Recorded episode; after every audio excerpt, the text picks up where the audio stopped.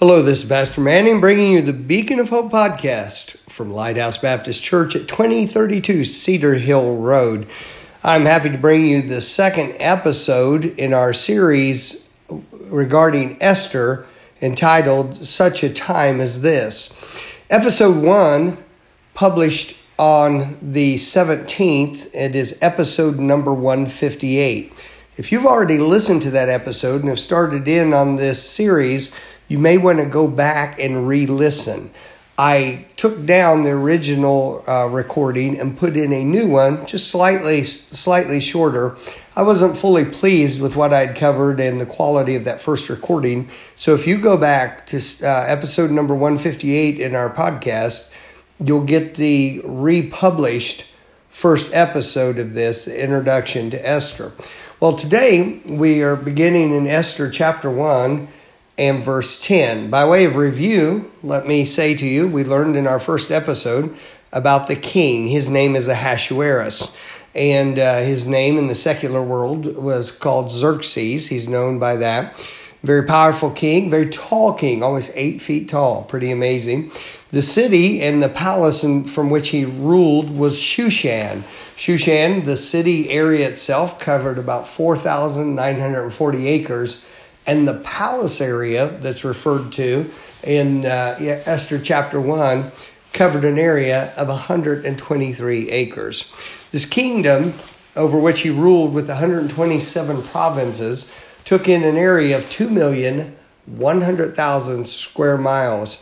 At its height, uh, Ahasuerus' uh, kingdom had an expeditionary force, a military force, that could have sent out 2 million men and was equipped with 4,000 ships. Whenever we left off reading the last time, we were coming to the end of a 180 day festival where the king had shown off the opulence, the wealth, and the wisdom of his kingdom and uh, had made a big deal of this. And the last verse we had read said that Vashti the queen had also been entertaining women in her palace. We're going to begin today in verse 10. It says, On the seventh day, when the heart of the king was merry with wine. Let me just say here, you're going to see wine's insidious effect. It says in Proverbs chapter 31, verses 4 and 5, It is not for kings, O Lemuel, it is not for kings to drink wine, nor for princes strong drink, lest they drink and forget the law and pervert the judgment of any of the afflicted. I wonder how many bad decisions have been made because of the influence of alcoholic beverage. Here you will see uh, that uh, the king's heart's made merry with wine. He may not be drunken, but he's a little tipsy. He's uh, uh not exactly himself and prides in this thing and wines in this thing. What a deadly combination that is. Let's see what happens here with this. And it was merry with wine. He commanded Mehuman, Biztha, Harbona, Bigtha, and Abitha, Zethar, and Carcassa, the seven chamberlains that served in the presence of Ahasuerus the king, to bring Vashti, the queen, before the king with the crown royal, to show the people and the princess her beauty, for she was fair to look on. So if you can imagine this, he's been drinking the other men there with him been drinking. He's shown them his kingdom, and he says, Now I'm really going to show you something. And he wants to bring Vashti and parade her in front of these men. But the queen Vashti refused to come at the king's commandment by his chamberlains. Therefore was the king very wroth, and his anger burned in him.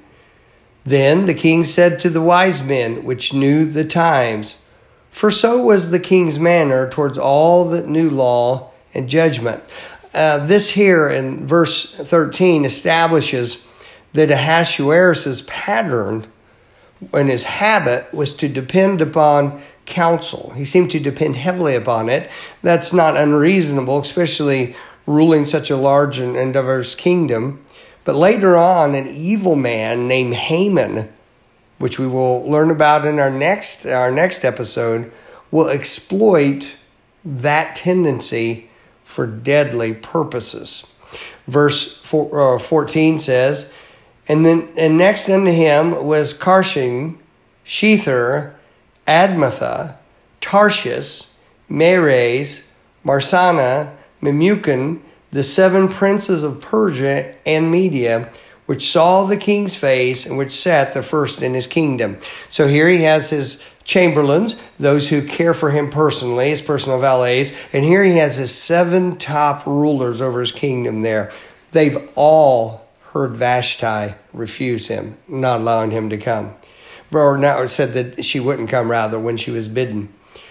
Then he asked these people, here's what he says in verse 15 What shall we do unto Queen Vashti?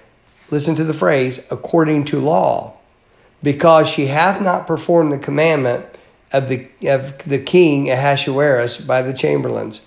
And Memucan answered before the king and the princes, Vashti the queen hath not done wrong to the king only, but also to all the princes and to all the people that are in the provinces of the king Ahasuerus. For this deed of the queen shall come abroad unto all women, so that they shall despise their husbands in their eyes, and it shall be reported, when, when it shall be reported, rather. The king Ahasuerus commanded Vashti the queen to be brought in before him, but she came not. Likewise shall the ladies of Persia and Media say this day unto all the king's princes which have heard of the deed of the queen, Thus shall there arise too much contempt and wrath. In other words, he and those with him say, if you let her get away with this, we're not going to be able to control our women. Boy, what strange thinking and what strange events, huh? If it please the king, let there go a royal commandment from him, and let it be written among the laws of the Persians and the Medes that it be not altered.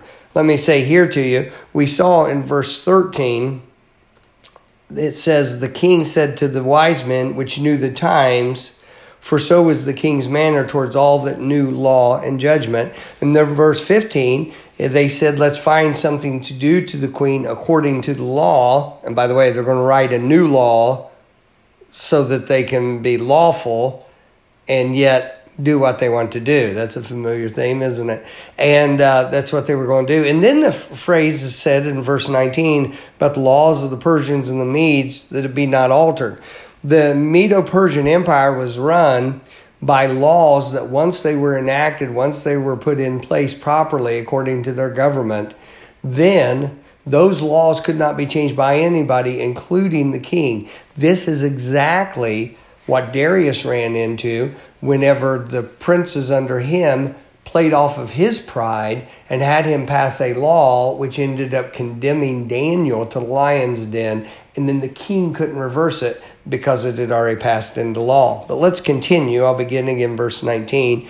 It says, If it please the king, let there go a royal commandment from him, and let it be written among the laws of the Persians and the Medes that it be not altered, that Vashti come no more before King Ahasuerus and let the king give her royal estate unto another that is better than she. Basically, she'll be in exile. And when the king's decree, which he shall make, uh, shall be published throughout all the empire, for it is great, all the wives shall give to their husbands honor, both to great and small. And the saying pleased the king and the princes. And the king did according to the word of Memucan. For he sent letters to all the king's provinces and to every province according to the writing thereof, and to every people after their language, that every man should bear rule in his own house, and that it should be published according to the language of every people. And so, this first time in Esther, in the book of Esther, we see a proclamation going out to these 127 provinces, which take in a variety of people and a variety of languages. And what they wanted to let people know was the king commanded Vashti. Vashti said no, and when she did, she lost everything. She lost her royal estate. She was not allowed to come before the king. She was basically put in exile at that point.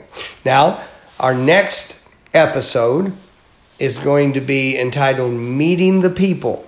It's set to publish on Saturday, November 21st at 7 a.m. And the main people that are involved in the book of Esther, except for Ahasuerus, who we've already met, but the main people who are in the book of Esther, including Esther herself, will be introduced.